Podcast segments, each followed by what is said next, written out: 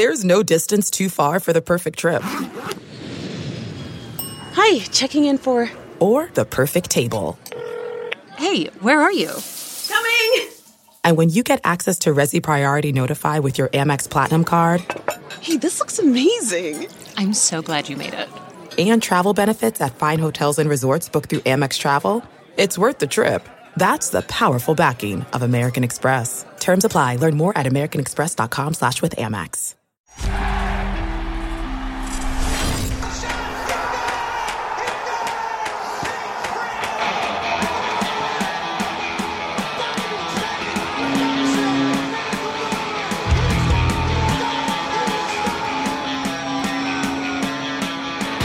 Hello, everyone. You are listening to the latest Flyers Talk podcast presented by Great Railing. I am Jordan Hall, and as always, I am joined by the wonderful Taryn Hatcher.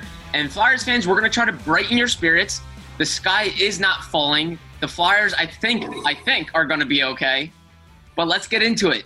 Taryn Hatcher, not a memorable weekend or trip to the to uh, Boston for the Philadelphia Flyers. They dropped both games against the Bruins. The final game a 6 1 loss that was um, their second 6 1 loss of the season out of six games. So I can see why fans maybe are a little concerned. Carter Hart did not look like himself during the game and after. He smashed his stick on the net and just really showed his frustration. And for everyone that knows Carter Hart, that is not him. He does not get angry. He doesn't show his emotions, really, period, at all. So I think that spoke volumes to where the team is right now, how frustrated they are with this start, and they're actually three, two, and one. Uh, life could be worse. What did you take away from Carter Hart's frustration, Taryn? And what did you really take away from that weekend, or that not that weekend, but those two games in Boston over Thursday and Saturday? Um, the thing it's and it's not just from the weekend; it's in general from this year that I've taken away so far is that my concern is is even less a little bit about what's happening right now because and I said this on Flyers post game live. Every every team across the league looks sloppy. Like even teams that have been winning don't look like they're winning the way that they would win before. Because it was a 9-day training camp and there's no exhibition games and everything in between. Like that's just true and it makes sense the the cause for concern with me is that the way that the Flyers are struggling to refine their roles on this team was something that they struggled with in the bubble as well. And like I just sit there and I look back at I think we remember especially that uh, mid January through wonderful month of February of last year and built a ton of hope off of that kind of it was really like an eight week period from mid January to mid March when things stopped. Um, and this Flyers team hasn't looked like that, and they didn't look like that in the bubble. Um, you know, Jake Voracek has done some reassuring things. I've I'm glad that he's found his game. Uh, JVR being able to get a few goals is reassuring because if he can get points, he seems to continue to get points, and that will help this team. Um, Kevin Hayes already collecting some points is reassuring, but like stylistically, I mean, Jordan, you can correct me if I'm wrong. Every everything was bad on Saturday, and that was what was concerning.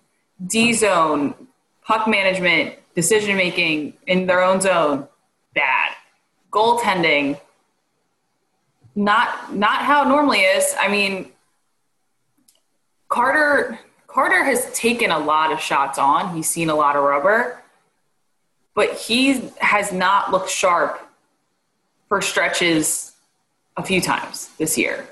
Um, but that's another another part of shortened camp no preseason. You know some of it's growing pains with this year. I just like the thing that concerns me, like you said, sky's not falling, season's not over. Ghost returns to practice today. I think that's huge because Erik Gustafsson did not look good. Um, the, the the real cause for concern for me is that they just don't really look great anywhere. Like power play isn't knocking it out of the park. PK isn't knocking it out of the park. As we said their decision making and puck management in their own zone has been bad. They can't seem to get um, any kind of controlled rushes. Like they just they don't. I don't know. Like no, a- you, you tell me if if there's anything I'm missing, but it just seems like even before last night, like uh, they were winning in spite of themselves a bit, and. Mm-hmm. It, Sean Couturier and Phil Myers are a lot more to lose than people realize, especially when you already lost Matt Niskanen in the offseason. But um, there's just like I just don't even know if you're Alain Vigneault what you say to that dressing room. I'm I'm so curious.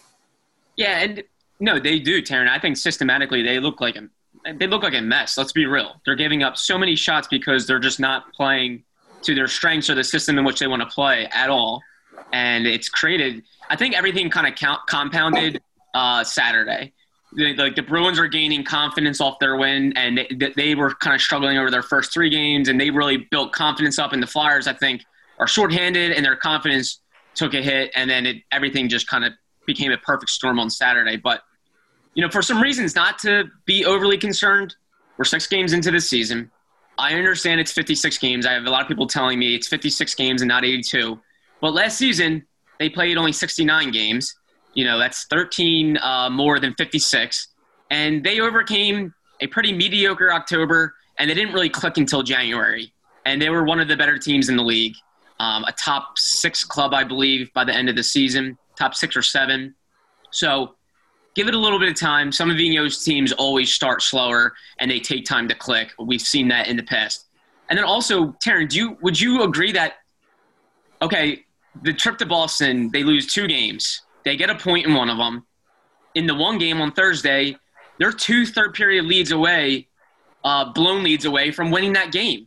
And the Bruins were the best team in hockey last year in the regular season. Like, I don't think it's like maybe the expectations are so high and fans are really holding on to what we saw down the stretch last regular season, which they should be. That's how the Flyers should be playing. That's when they're at their best, is what we saw when they were like 19 6 and 1 to finish the regular season.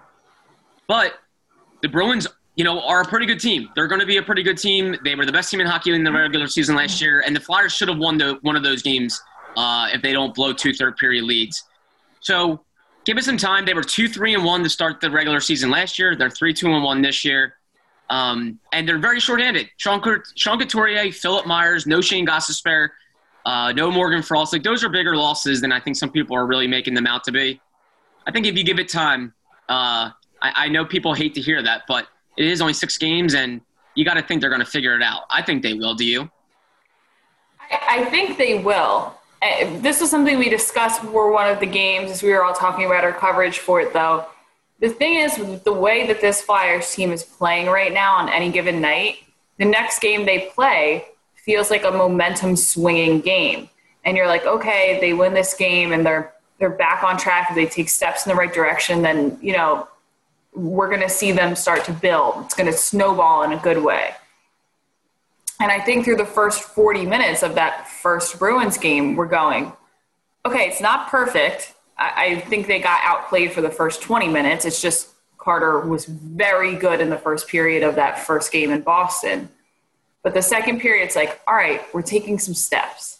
This is what we need to see. This is what we need to build on. And then in the third period, it was just like Boston put their foot on their throats. Like, yeah. and we, we just haven't seen it swing back. Like they've won games, but they haven't swung back. They haven't come in and put their foot on the gas and haven't taken it off. And I don't think they have the ability to do that right now, whether it's because of personnel issues or, you know, just sloppiness or whatever they're dealing with a lot. I think they will have the ability to do that. They are too talented of a team and they have too many talented individuals to not be able to do that. Um, you know, for for Travis Konecny not to have a goal and for, you know, a, a whole host of players that didn't contribute offensively last game to not contribute all on the same night at all, I think will be an anomaly when we look back over the course of the season. but they just they have a lot of figuring out to do and The problem, the problem with this year and the way it's set up, and and with the especially with the East Division, is you don't really have a team you can figure it out against. You know, I don't want to poo poo on the Red Wings, but normally if it's like last year and the Flyers go to Detroit, you're like, cool, they can go beat the crap out of the Red Wings and gain some confidence and get some guys some goals. And, you know, they, they can use that game to try to get back on track. New Jersey beat Boston mm-hmm. in a game during their series. And New Jersey looked a lot better than Boston at times in that series. Jack Hughes has put on weight and looks very, very good. Like, New Jersey's not going to be, when people made their kind of East Division predictions, a lot of people had the Flyers and the Bruins at the top of it, and the Sabres and the Devils at the bottom. Well, the Devils already proved to the Bruins that they can be a problem, and the Sabres already proved to the Flyers that they can be a problem. There's so much parity. In the East, I mean, Jordan, where do you see them, or, or what do you see them doing to, to get back on track? Because there are no confidence building games available. Yeah, it's so true. Like you said, there's no you know, in any normal season you could have a trip where you you pick out chunks of it and you say, well, hey, we can really get back on track here. Um, internally, they probably know like, okay, that team is a lesser opponent. Like, let's really get it into gear here. Yeah, not in this division, not in this year. Um, I, I do find the next two matchups against the Devils to be very intriguing ones because the Devils, although they're off to a nice little start, they're three one and one. Uh, they have seven points, just like the Flyers. Uh, they're actually allowing the second most shots per game in the league, and the Flyers are allowing the third most. So could see some high scoring games. Two teams that probably want to be doing more things defensively or at least playing more in the offensive zone.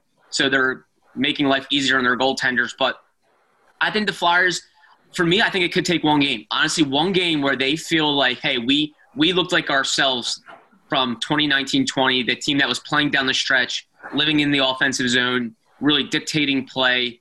Um, they haven't played a full game yet, not even close, and they're 3 2 1. So I think that's a positive. Um, and I think Ivan Provorov, we mentioned it the other day, but I thought he had a good point about how, you know, in a regular season you're playing six or seven preseason games, um, and and you're getting a chance to really shake off rust and find chemistry with other guys. They didn't have any of that this year. Maybe it does take some time. You're seeing other teams, Taryn, like you mentioned. Uh, great point that like other teams are struggling too. Other quality teams are have not gone up to the best starts. They don't look super sharp. Um, so I think patience will be the biggest thing. But I will agree, and I understand if fans are frustrated that they have reasons to. This is a team with expectations. You were hoping they would come out of the, you know, come out of the chute and look like the team that's meant to contend for the Stanley Cup, and they haven't.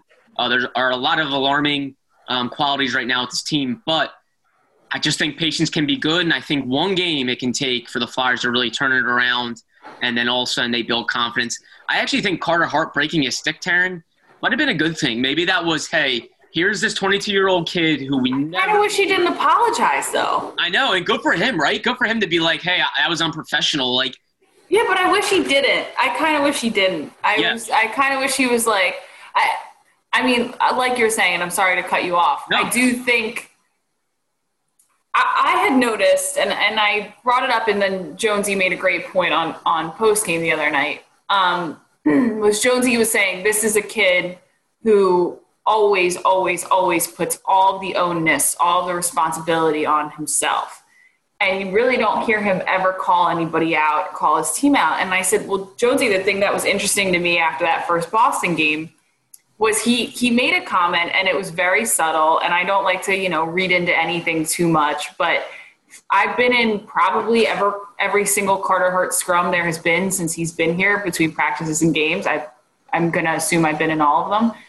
And i've never heard him say anything but i me i have to be better me i need to do better myself blah blah blah i've never heard him even say we it's always been me and after the first Boston game, he said, We have to find another gear. We're letting play come to us too much.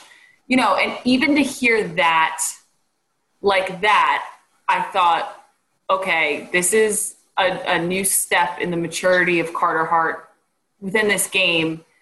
And I think within his ability to lead the team to say, like, hey guys, I'm I'm not my sharpest, but 40 shots is a lot of shots to see, you know, that kind of thing. Yeah. And and then for him to break his stick, I'm sure it was more frustration at himself than at his team. Oh, sorry. To go back to that last thought, what Jonesy said. Jonesy said, I, I played with Patrick Roy, and he, I, I learned from him.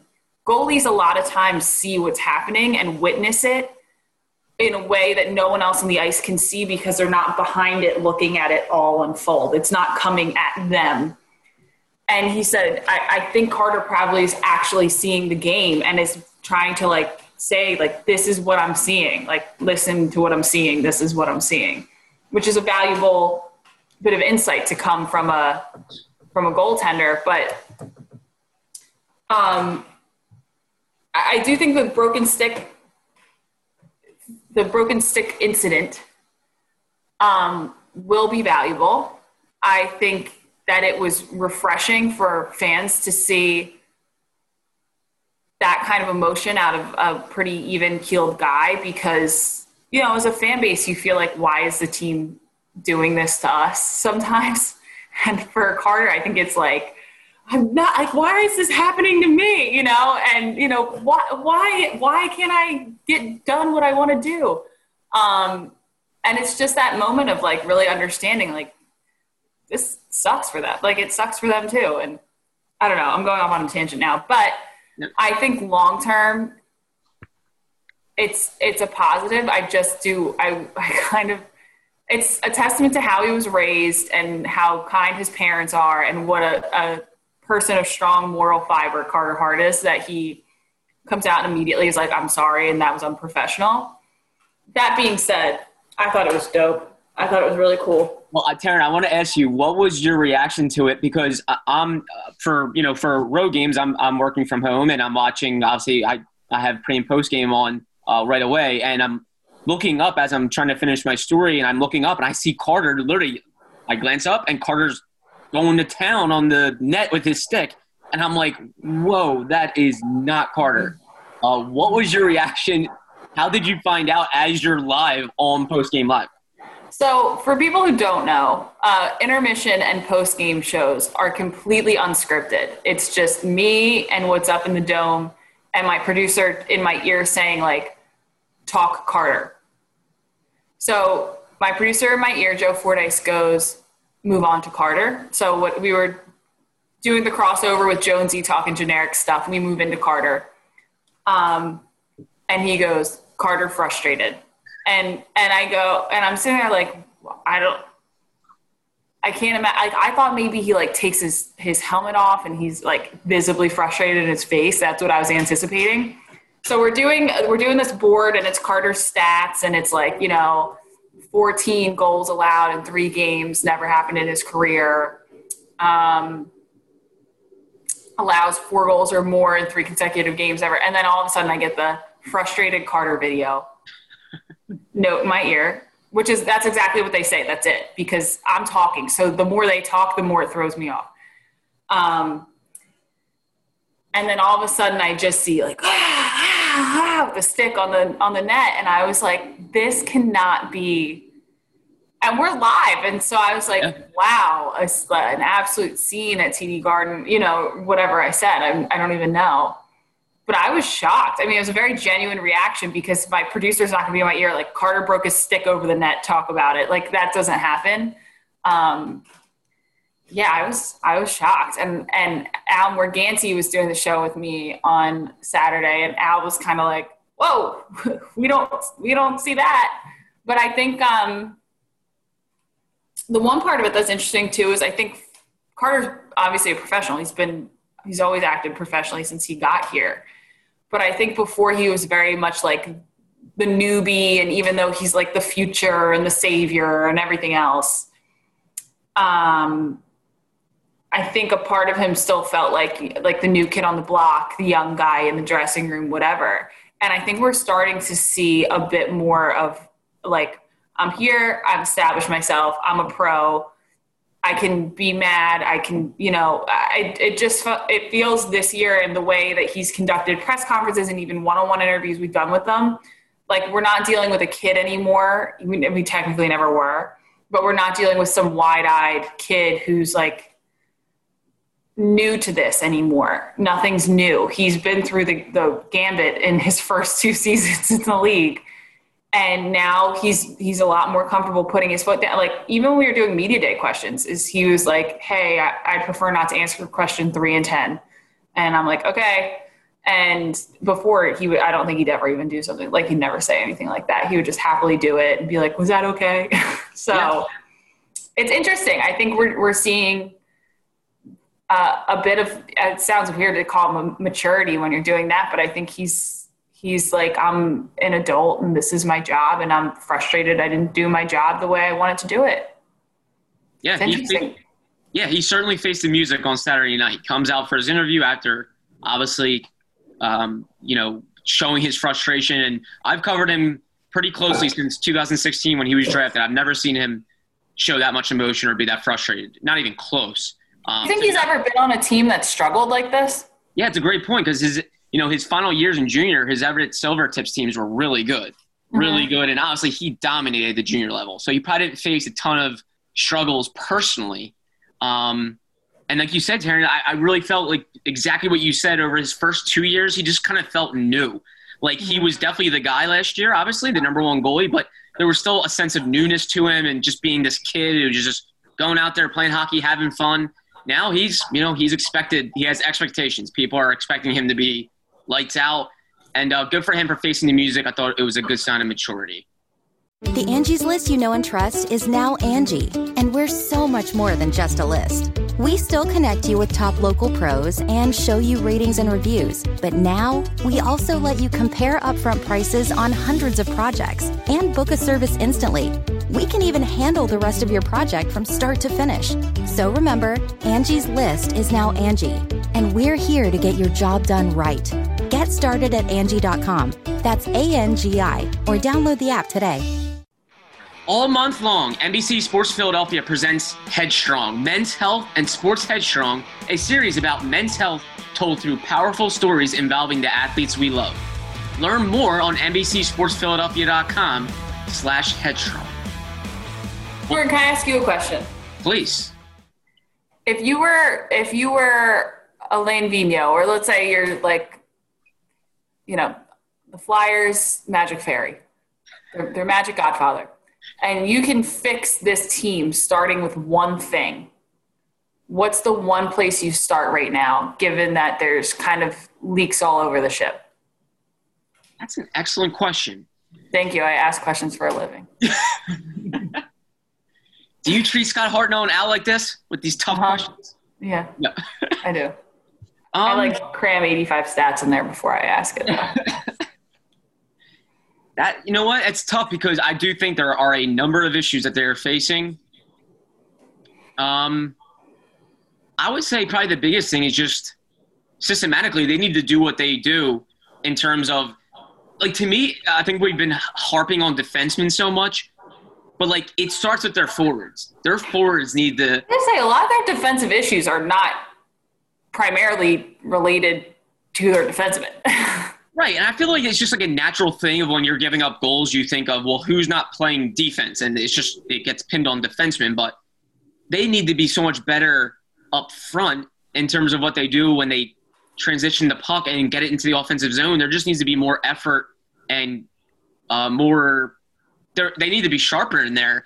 And then that way, their the lives are easier on their defensemen. So, you know what? Maybe I think if if if they don't really clean things up up front where it all starts, maybe make a you know maybe make a bold change, maybe shake things up a little bit. Whether it's one guy being demoted or one guy being promoted, or maybe even taking one of your taxi squad guys or your extra forward and putting him in and saying, "Hey, we need we need a spark. Let's see what happens." And maybe it sends a message throughout the forwards. I don't think they're there yet, um, but that would probably be the, the first thing. I'm thinking of because I don't really think they have the flexibility on defense right now. But it does bring me to the question I wanted to ask you was it's looking like we're seeing a reinforcement nearing with Shayne Gostisbehere. He practiced for the first time on Monday with his team since uh, testing obviously positive for COVID. He talked about his experience overcoming COVID. Um, and he, the biggest thing obviously is conditioning, getting his conditioning going. He has he had to stop for about two weeks and really just do nothing. Um, mm-hmm. But he practiced. He was with Ivan Provorov in practice. He was on the power play. All signs point to him entering the lineup either Tuesday or Thursday. don't be surprised if you see him in the lineup on Thursday or on Tuesday, fans. Taryn, if there's a clear cut guy who should come out of the lineup on defense for Shayne Gostisbehere, who is it for you? Erik Gustafsson. There you go. and why is that? Without without a, a shadow of a doubt of hesitation. Um, you know, I like I, I liked Gus's game the first game. I think everybody did. Yeah. But the press clippings, everything we've read about Erik Gustafsson, you know, the concerns about Erik Gustafsson, I think everyone knew what the gamble was with him. He likes getting on the rush. He likes to be involved offensively. Um, at times, the, the the one thing that I had read one time that stood out to me was that at times his eff- this effort when it comes to making defensive plays is lacking. Yeah. And on the one Marchand goal, like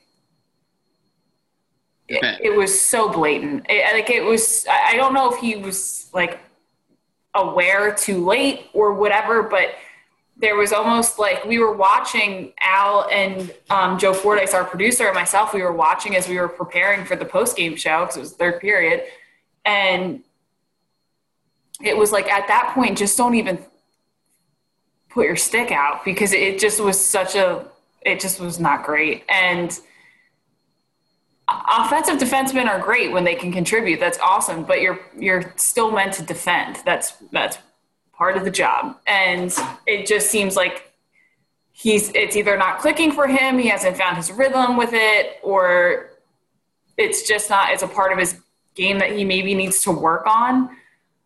But yeah, I mean, I don't know, Jordan, because it's he's he's had a few a few brutal ones. I mean, do you, yeah. do you disagree? I don't know. No, don't. And Alain Vigneault said it exactly what you said um, just now, and I think this was I'll, I'll translate what Vigneault was basically meant was meaning was on Monday he talked about um, Erik Gustafsson, what he thought of his game so far. And he said, listen, I'm not asking him to be overly physical. I know that's not his style, but he can be a lot better in terms of with his stick and killing plays in the defensive zone. What AV is saying there is that listen, I know who Erik Gustafsson is. He's an offensive-minded defenseman, and I'm I'm not asking him a ton in the defensive zone, but give me something. Give me something. Yeah. And Gustafsson gave him nothing there on that play. It was a back-breaking goal. The game was still in reach at 3-1, and then all of a sudden you get eaten alive on a really bad play in the defensive zone where – you know, I don't want to bash Erik Gustafsson, but it just looks like there wasn't a ton of effort or care even in that play. He might as well have had a chopstick in his hand. Honestly, I, I didn't. I was the one who came up with that. Somebody else said it, but and I saw it. But uh, like, I, so like literally, it was like if he if he had like a noodle in his hand, it would have been as effective. And again, it's one of those things where you're just like the the, the thing about this team that people loved last year, even before they got on that hot streak, the thing that they loved when they started loving the Flyers last year was that they they were a never say die team. They were never say die. Like it, they could be down four goals in the third period, and you'd be like, "We'll figure it out." And you know, it people just they fought for each other. They fought for something. There was a ton of you know, I know we talk about I, uh, Oskar being an inspiration and all of that, but beyond him, like they just they played so hard for each other, mm-hmm. and some of that it seems like either they are not or they cannot figure out how to properly execute it. But the thing, Jordan, with that too, and it kind of goes back to what you said, is like when I look at when you talk about some of the defensive breakdowns involved with forwards, even when it comes to like forechecking at times, the the gaps and the way that they're stretched out is like one guy goes to forecheck and then two guys are like 20 feet behind them and then like everybody everybody's stretched so far it, it seems like it's nearly impossible to forecheck or to backcheck or to maintain any kind of like tape to tape passing or make decent decisions. Like at least against the Bruins, it they just look every every player every shift looks stretched out, and then it's easy to exploit. It's easy to transition against them. It's easy to puck manage against them because you got a guy here, two guys over here, a guy back here, and a guy down here. And I, this is an audio medium, so I don't know why I just use you know, it out like a coach, guys. If if, you, if you're one, yeah, if I had a whiteboard, it would have been beautiful. But um, but no, I mean, do you agree? Because the the, Yeah, the gaps are insane, Jordan. Yeah, and that's where like that's their whole system is predicated on having their forwards basically start like no, I will say their system is also predicated on their defensemen joining the attack and being a second wave of offense, but their forwards really need to get it going when when that puck's in there and yeah, they're just kind of a systematic mess. Like F2 and F3 are all over the place and like you said it's just creating for um for open hockey and then they start chasing the game and it's just a bad a bad mess. But that and then that you know that tells me maybe Alain Vigneault if they, if they don't really get things going, maybe send a message, do something to say, hey, this is not how we play. Um, But Yeah. like, like Giroux was on the third line the other night. You know, it's Yeah. it's who else do you shake up? What else do you do? Like, Yeah, I if. I'm if I'm him, it's not all on on drew because you know not for nothing. I think he tried to just throw the puck at the goal like three times towards the end out of frustration. It was like, well, at least someone's trying to put a shot on goal. Like, you know, the competitiveness in him is still there. But it's okay if I'm if I'm Alain Vigneault and I'm not, and Jordan, I'd love for for you to pretend you're Alain Vigneault here too. That Patty, that line of of Patrick, Konecny, and uh, Oskar stays together for me. yeah. yeah, Yeah. I think that's one I would want to keep together. We and see, everything else is just like I don't even care. yeah, nothing else should be set in stone. Um, Put it in a blender, dice in a Yahtzee cup, throw them out, see who Yeah. works. Like, because none of it makes sense anymore. No, and it's not showing anything. Nothing's clicking. You're trying to find some type of chemistry. We heard Vigneault say it so much throughout October last year that he was just trying to find chemistry, and once they did, they can maybe keep things more in place. Um, and just there's nothing so far other than a few groups of players that have shown something. I would, I would put, again, just me. I would put Laughton back on a line with Nick Aube-Kubel and Michael Raffl, but not make them the fourth line so they get more minutes because they've been one of the Flyers' more consistent lines. Like, Yeah, in terms of forechecking and playing the way they want to play, and that's gonna that's gonna create offense inevitably. Um, but yes, we well, Taryn, we do know it. it you and I both agree it's got to be Ghost in for Erik Gustafsson. It, to me, it makes perfect sense because one, Gustafsson has struggled, and it's a way to say, hey, we need more from you. We're going to try this other guy, and then also they have similar, very similar attributes in terms of Gus is an offensive-minded guy. He can slide into a power play role that Gus was playing, and um, and see if he gives you more on yeah, at all ends of the ring. So, ideal situation for Gus to come back into, or for Gus, for Ghost to come back into as well. Yeah, they need him. I mean, like, I get him being sick was not ideal, but Sure. it- it's not this thing of like play well or you're scratched. It's like just please play well because we just need someone to play well. Like it's, we No, have really. nothing to lose on you right now. Please do whatever you can execute well. Just execute that, and you don't need to do any more than that. Which I think Ghost has admittedly said he has struggled mentally with overcoming, you know, some of the self-imposed obstacles in his game and the injuries and everything else. But Jordan, this this really feels like Ghost. You've g- been given the prime opportunity to shine, does it not? It does. And last season, you remember they they were rolling, and when Ghost was battling his health stuff, and then when he was deemed healthy, uh, they were rolling, and they just didn't really want to mess up the lineup or change things. They looked really good, and even when it got into the playoffs, you know, he was fighting for a spot just because the Flyers were kind of in. Let's go with what's what with what worked for us. This right now, nothing's working. So hey, Shayne, get in there and just show us what you can do. No pressure. Like we we need help. So that's a good. You thing. just have to you you have to just not malfunction. Yes. That's where they're at. You just have to not malfunction. And I'm not here to like say like say the sky is falling and it's not, but that is quite literally where we're at. Like I just need you to do to just be solid. Like Yep. which is harder to do than than it seems, but th- they don't need fancy right now. Like, because other teams are not playing fancy. They're not, it's not like other teams have figured it out. They're not. Everybody is a, a bunch of slop kebabby messes. But, like, It's I, and can I ask you about Gus? So, were you surprised by Gus so far. is basically what my general. By, by, about how he's playing. Yeah. Yeah, I will be honest. The book on him, like we were saying, was really offensive minded guy, but doesn't always have it in the defensive zone. He can really struggle there. And yeah, we're seeing exactly what we heard. And I just hope, for the Flyers' sake, that he can be better. And I think he can. Like some of the players we're seeing, like you're just thinking, wow, like he is a liability defensively. And that was somewhat of the the book on him.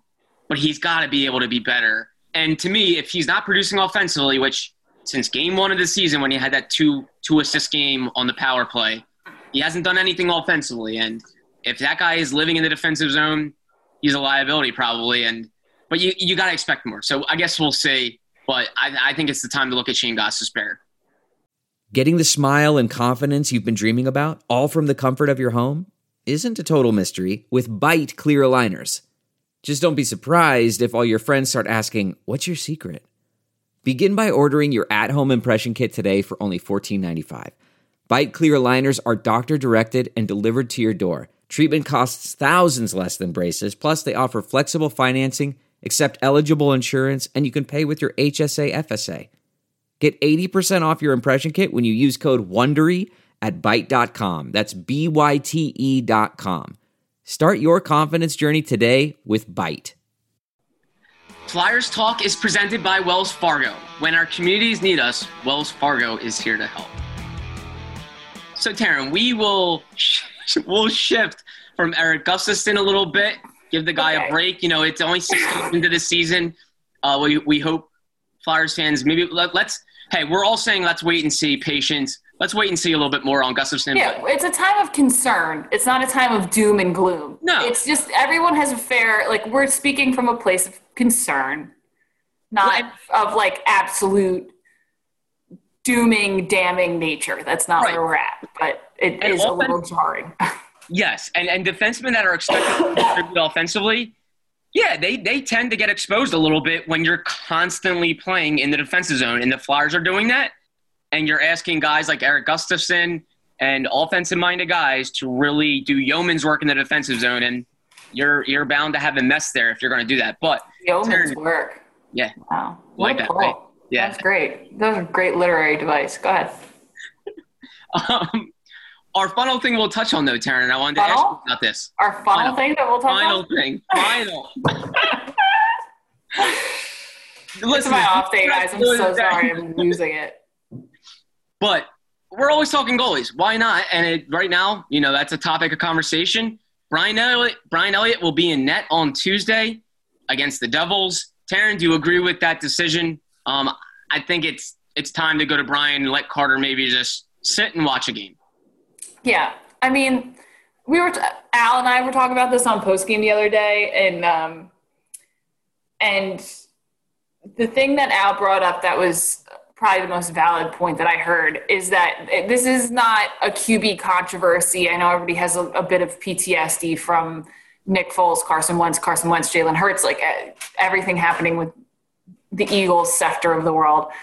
Um, but Carter is the guy, not just this year, for the next hopefully 10 to 15 years. He's the Flyers guy. He he's their pride and joy of, you know, their drafting and development and he's the goaltender that we've all waited decades for. Carter is it. He will be it. Brian is here and he chose to be here and that's huge, but Brian is a very, very capable backup goaltender who is very comfortable also being the backup goaltender.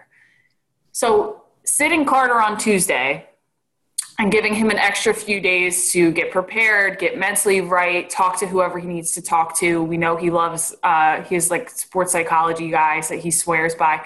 You know, giving him the ample amount of time to reset and prepare and do whatever he needs to do. And I won't pretend to know what that is because everybody's different, especially when it comes to goaltenders, is not going to put into question whether or not Carter is the guy between the pipes for this team. He is, he will be. He won't play tomorrow, but he is still the guy tomorrow, even if when he's not in net.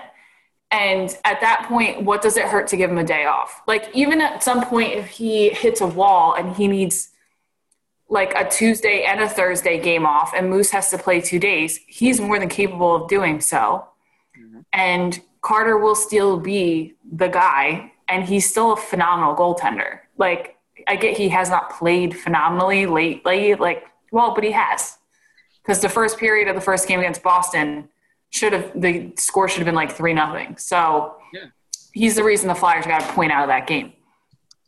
But, um, but yeah, I just think when when a team has put so much faith in you, but you also don't have all that weight on you because you have a Brian Elliott, this is the time you use that balance. You've worked so hard to develop that balance. This is the time you use it. And it's not a goalie controversy. It's it's a day off for a 22 year old who had a bad game. Yeah, and I, I, was really big on Carter playing Saturday. I thought he, I think some people were maybe saying, should they go Elliott on Saturday against the Bruins? I wanted Carter to play. I'm big on him playing to build his confidence. Like, play through struggles. That's what it's all about. Um, sometimes when you sit too long or you're always taken out after one so so game or so so period, all of a sudden you're in your head. You're thinking too much. Go play and just regain your confidence through playing. But right now, after that type of game where um, we see him look like someone we've never seen before in terms of his frustration. Give Brian Elliott a game, and that's a hey. Brian Elliott's coming off a 40 save shutout, so like that's fine. Like Brian gives you a chance to win. It gives yeah. Carter a mental break, allows Brian to get some reps. I, I think that's fine. Um, so yeah, there's no controversy at all. Carter is the guy, and people forget he went through a little stretch in October last year where he got pulled. I think it was like in his first like four to six games he went through a mini funk. Brian came in, played wonderfully, uh, and then Carter got his chance again and and and started rolling. So yeah, uh, it's fine. This happens early in the season. Give Carter I mean, a break. Let Brian go. And and he struggled. He struggled on the road for months and months last year. And so they started to employ Brian on the road, and Brian did great on the road. And then they played an entire, you know, postseason in a bubble, which is technically on the road, and Carter did fine in the bubble. So it's like my my thing that I was more curious about, and I see both sides of it, and I wonder, Jordan, if you were surprised at all, was that they kept Carter in that game, last game, and you know, Al and I were talking about it, and we were weighing the pros and cons of it, and this is before it became a six-one game when it was like four-one, um, and Al was like, you know, the thing is, is that most goaltenders would be irate because they're like, you're screwing up my stats. You know, the team's not the team's not helping you out. My stats are getting screwed up. You know, like, and they're they're pissed that their their team hung them out to dry, but that their coach allowed it to go on for so long. And Al said the interesting thing with Carter is one, he's not a guy who's going to go be pissed at his coach or who has an ego or who has a, you know, a, like a diva attitude. He's certainly not that. Um, and he's and he probably and Al said, you know, and he's probably not going to play on Tuesday, so it doesn't hurt to keep him in. Like, why would you put Brian in and have his psyche wrecked for 20 minutes? But uh, Jordan, I I was curious if you were at all surprised that he was kept in that game. Yeah, I can't say I was because of just how it unfolded. It's 3 1 in the third. And as we mentioned, Taryn, that 4 1 goal was about like four plus minutes in. And it was mm-hmm. not on Carter. That was on coverage in front, Erik Gustafsson, and just a breakdown. So, like, I wouldn't think I would pull him there because it had nothing to do with Carter. Like, leave him in.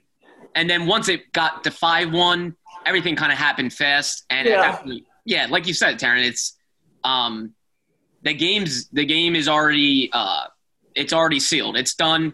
You know, sometimes you pull a goalie maybe early in the game because you think you still have a chance to win the game, and it sends a message. I don't think it would have sent any message to pull Carter.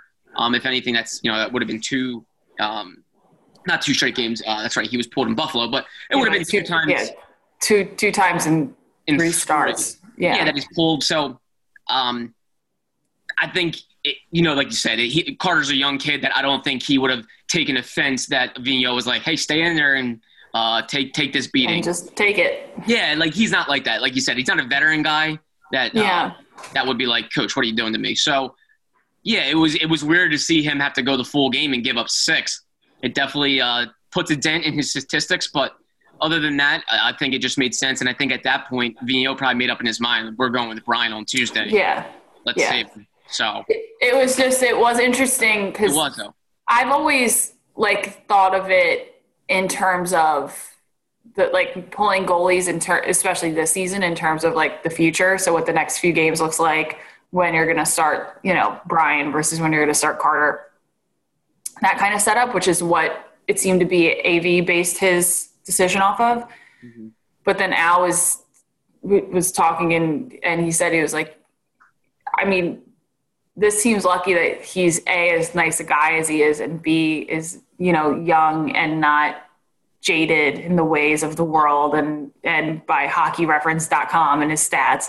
Um, because there's plenty of goaltenders who would be like, get me out of this game right now. Like, I, I don't need to, I don't deserve this kind of abuse at the hands of the Bruins.